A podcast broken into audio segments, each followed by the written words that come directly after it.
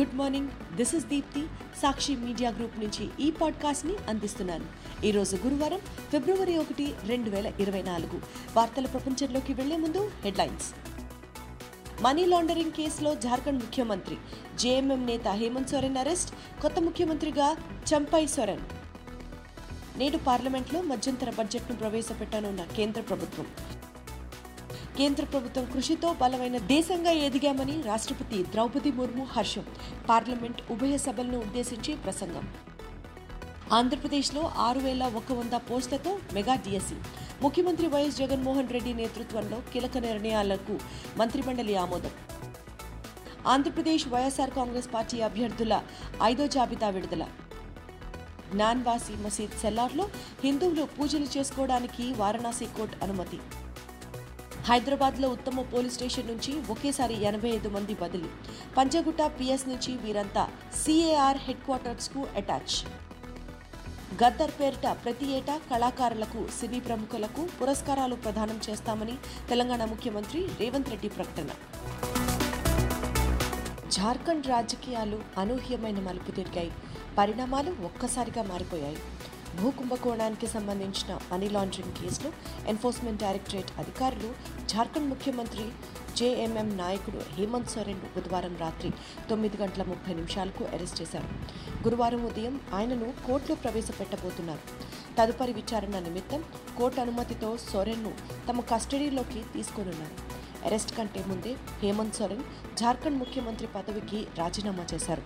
నూతన ముఖ్యమంత్రిగా JMM senior నేత రాష్ట్ర రవాణా శాఖ మంత్రి చంపై సోరెన్ పేరును అధికార జార్ఖండ్ ముక్తి మోర్చా కాంగ్రెస్ రాష్ట్రీయ జనతాదళ్ నేతలు ప్రతిపాదించారు. మనీ లాండరింగ్ కేసులో తొలుత హేమంత్ సోరెన్ను ఈడీ అధికారులు పటిష్టమైన భద్రత మధ్య సుదీర్ఘంగా విచారించారు. అనంతరం ఆయన తమ ఎమ్మెల్యేలతో రాజ్భవన్లో రాష్ట్ర గవర్నర్ సిపి రాధాకృష్ణన్ను కలిసి తన రాజీనామా పత్రాలు అందజేశారు. సీఎం పదవికి రాజీనామా చేసిన హేమంత్ సోరెన్ను నిమిషాల వ్యవధిలోనే ఈడీ అధికారులు అదుపులోకి తీసుకున్నారు. కేంద్ర ప్రభుత్వ మధ్యంతర బడ్జెట్ పార్లమెంట్ ముందుకు రానుంది.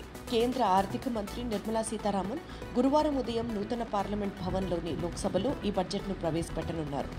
బడ్జెట్ సమర్పణకు ముందు ఉదయం పార్లమెంట్ ఆవరణలో కేంద్ర మంత్రి మండలి సమావేశం కానుంది. ఈ సమావేశంలోనే మధ్యంతర బడ్జెట్కు కేంద్ర కేబినెట్ ఆమోదం తెలుపుతుంది. ఆ తర్వాత ఉదయం పదకొండు గంటలకు మంత్రి లోక్సభలో అడుగు పెడతారు బడ్జెట్ ప్రతులను చదివి ఆయా శాఖలకు నిధుల కేటాయింపులు సహా సమగ్ర బడ్జెట్ స్వరూపాన్ని ఆవిష్కరిస్తారు. నిర్మలా సీతారామన్ పార్లమెంట్లో బడ్జెట్ను ప్రవేశపెడుతూ ఉండడం ఇది వరుసగా ఆరోసారి. బడ్జెట్ ప్రసంగం ప్రత్యక్ష ప్రసారాలను సంసద్ టీవీలో వీక్షించవచ్చు. ఈ బడ్జెట్లో అద్భుత ప్రకటనలు ఆశించవద్దని నిర్మలా సీతారామన్ ఇప్పటికే వెల్లడించారు. అయోధ్యలో రామ్ మందిర నిర్మాణం అనే శతాబ్దాల కళ ఎట్టకేలకు నెరవేరిందని రాష్ట్రపతి ద్రౌపది ముర్ము హర్షం వ్యక్తం చేశారు. కేంద్ర ప్రభుత్వ కృషితో బలమైన దేశంగా ఎదిగామని చెప్పారు. బాలరాముడిని ప్రాణప్రతిష్ఠ నిర్వహించుకున్నామని మరోవైపు ఆర్థిక సంస్కరణల్లో కీర్తి ప్రతిష్టలు సాధించామని వ్యాఖ్యానించారు. పార్లమెంట్ సమావేశాలు బుధవారం నూతన భవనంలో ప్రారంభమయ్యాయి. ఉభయ సభలను ఉద్దేశించి రాష్ట్రపతి ముర్ము ప్రసంగించారు. గత పదేళ్ళలో నరేంద్ర మోదీ ప్రభుత్వం సాధించిన ఘనతలను ప్రస్తావించారు. ఉగ్రవాదం విస్తరణ వాదానికి మన సైనిక దళాలు తగిన సమాధానం చెప్తున్నారని ప్రశంసించారు. ఉగ్రవాదానికి వ్యతిరేకంగా అంతర్జాతీయ వేదికలపై భారత్ గట్టిగా గళమెత్తుతోందని చెప్పారు. కేంద్ర ప్రభుత్వం చేపట్టిన ఆర్థిక సంస్కరణలతో మన దేశం ప్రపంచంలో మొదటి ఐదు అతిపెద్ద ఆర్థిక వ్యవస్థల్లో ఒకటిగా అవతరించిందని గుర్తు చేశారు. భారత్ బలమైన దేశంగా మారిందన్నారు. ప్రతిష్టాత్మక జీ ట్వంటీ సదస్సును కేంద్ర ప్రభుత్వం విజయవంతంగా నిర్వహించిందని తద్వారా ప్రపంచంలో ఇండియా స్థానం మరింత బలోపేతమైందని రాష్ట్రపతి వివరించారు. ఉపాధ్యాయ ఉద్యోగార్థులకు ఆంధ్రప్రదేశ్ ప్రభుత్వం తీపి కబురు అందించింది. ఏకంగా ఆరు వేల ఒక్క వంద పోస్టులతో మెగా డిఎస్సి రానుంది. ఈ మేరకు బుధవారం సచివాలయంలో ముఖ్యమంత్రి వైఎస్ జగన్మోహన్ రెడ్డి అధ్యక్షతన జరిగిన సమావేశంలో పలు కీలక నిర్ణయాలు మంత్రిమండలి ఆమోదం తెలిపింది. బీసీ సంక్షేమం సమాచార పౌర సంబంధాల శాఖ మంత్రి చెల్లుబోయిన వేణుగోపాలకృష్ణ మంత్రిమండలి నిర్ణయాలను మీడియాకు వెల్లడించారు. మెగా డిఎస్సిలో భాగంగా ఒకటి రెండు రోజుల్లో నోటిఫికేషన్ విడుదల చేస్తామని చెప్పారు. రాష్ట్ర వ్యాప్తంగా నూట ఎనభై ఐదు సెంటర్లలో పదిహేను రోజుల పాటు డిఎస్సి పరీక్షలు నిర్వహిస్తామని తెలిపారు. అంతకంటే ముందు ఎనిమిది రోజుల పాటు డిఎస్సి అర్హత కోసం టెట్ పరీక్ష నిర్వహిస్తామని వెల్లడించారు. మెగా డిఎస్సికి అభ్యర్థులు దరఖాస్తు చేసుకునేందుకు నలభై రెండేళ్ళ వయోపరిమితిని నిర్దేశించామని ఎస్సీ ఎస్టీ బీసీలకు వయోపరిమితిలో ఐదేళ్ళ సడలింపు కల్పించామని పేర్కొన్నారు. డిఎస్సితో పాటు అటవీ శాఖలు ఫారెస్ట్ రేంజర్లతో సహా వివిధ విభాగాలలో ఆరు వందల ఎనభై తొమ్మిది పోస్టులను ఏపీపీఎస్సీ ద్వారా భర్తీ చేయనున్నామని తెలియజేశారు. వివిధ శాఖలలో ఇప్పటికే రెండు పాయింట్ ఒకటి మూడు లక్షల శాశ్వత ఉద్యోగాలను కల్పించామని మంత్రి గుర్తు చేశారు. తాజా నోటిఫికేషన్ల ద్వారా మరో ఏడు వేల పోస్టులతో కలిపి రెండు పాయింట్ రెండు సున్నా లక్షల ప్రభుత్వ ఉద్యోగాలను అందించినట్లు అవుతుందని వెల్లడించారు. ఆంధ్రప్రదేశ్లో వివిధ నియోజకవర్గాల ఇన్ఛార్జీల పేర్లతో కూడిన ఐదో జాబితాను అధికార వైఎస్ఆర్ కాంగ్రెస్ పార్టీ బుధవారం విడుదల చేసింది. ముఖ్యమంత్రి వైఎస్ జగన్మోహన్ రెడ్డి ఆదేశాల మేరకు ఏడు నియోజకవర్గాలకు పార్టీ సమన్వయకర్తల పేర్లను మంత్రి బొత్స సత్యనారాయణ ప్రభుత్వ సలహాదారుడు సజ్జల రామకృష్ణారెడ్డి ప్రకటించారు. అరకు పార్లమెంట్ నియోజకవర్గానికి రేగం మత్స్యలింగం కాకినాడ పార్లమెంట్ నియోజకవర్గానికి చలమలశెట్టి సునీల్ మచిలీపట్నం పార్లమెంట్ నియోజకవర్గానికి సింహాద్రి రమేష్ బాబు నరసరావుపేట పార్లమెంట్ నియోజకవర్గానికి పోలుపోయిన అనిల్ కుమార్ యాదవ్ తిరుపతి పార్లమెంట్ నియోజకవర్గ ఇన్ఛార్జిగా మధ్యల గురుమూర్తిని ఇన్ఛార్జిలుగా ప్రకటించారు. అవనిగడ్డ అసెంబ్లీ నియోజకవర్గానికి డాక్టర్ సింహాద్రి చంద్రశేఖరరావు సత్యవేడు అసెంబ్లీ నియోజకవర్గానికి నూతకోటి రాజేష్ను ఇన్ఛార్జిలుగా ప్రకటించారు.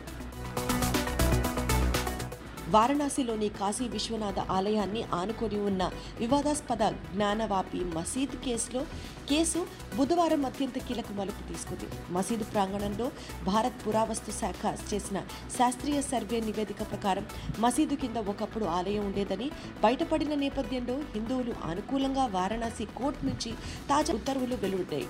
మసీదు సెల్లార్లోని హిందూ దేవతలను ఆరాధించేందుకు పూజా కార్యక్రమాలు చేసుకునేందుకు అనుమతినిస్తూ వారణాసి జిల్లా కోర్టు బుధవారం ఉత్తర్వులు ఇచ్చింది.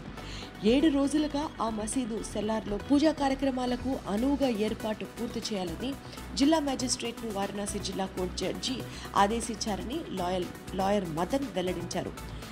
ప్రపంచ ప్రఖ్యాత కాశీ విశ్వనాథ ఆలయ నిర్వహణ బాధ్యతలు చూస్తున్న కాశీ విశ్వనాథ్ ట్రస్ట్కు ఈ పూజా బాధ్యతలు కోర్టు అప్పగించింది. హైదరాబాద్లోని పంజగుట్ట పోలీస్ స్టేషన్లో పనిచేస్తున్న ఎనభై ఐదు మందిని ఒకేసారి బదిలీ చేస్తూ నగర పోలీస్ కమిషనర్ కొత్తకోట శ్రీనివాసరెడ్డి సంచలన నిర్ణయం తీసుకున్నారు. ఈ ఠాణాలో మొత్తం నూట ముప్పై మంది పనిచేస్తూ ఉండగా ఇప్పటికే ఇన్స్పెక్టర్ బి దుర్గారావు సస్పెండ్ అయ్యారు.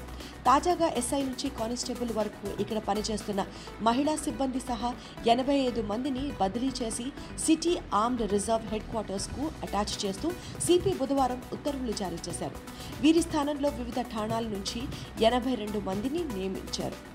దేశ పోలీస్ చరిత్రలో ఇలా జరగడం ఇదే తొలిసారి అని ఉన్నతాధికారులు చెప్తున్నారు. నగరంలో అత్యంత కీలకమైన Panjagutta police station A grade కేటగిరీలో ఉంది.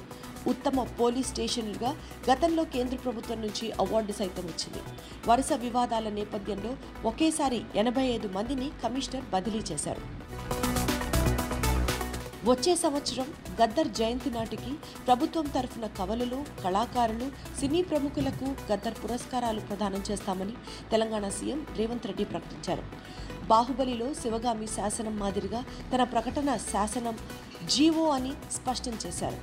బుధవారం హైదరాబాద్ రవీంద్ర భారతిలో రాష్ట్ర ప్రభుత్వ ఆధ్వర్యంలో గద్దర్ జయంతి వేడుకలలో రేవంత్ రెడ్డి మాట్లాడారు. ప్రజాప్రభుత్వం ఏర్పడాలన్న గద్దర్ మాటలే తమకు స్ఫూర్తి అని చెప్పారు. సమాజాన్ని చైతన్యం చేసేందుకు గజ్జకట్టి గళం విప్పిన గొప్ప వ్యక్తి గద్దర్ అని కొనియాడారు. ఆయనతో మాట్లాడితే వెయ్యి ఏనుగుల బలం వచ్చిందని ఆ బలంతోనే గడిల ఇనుప కంచెలను బద్దలు కొట్టామని తెలిపారు.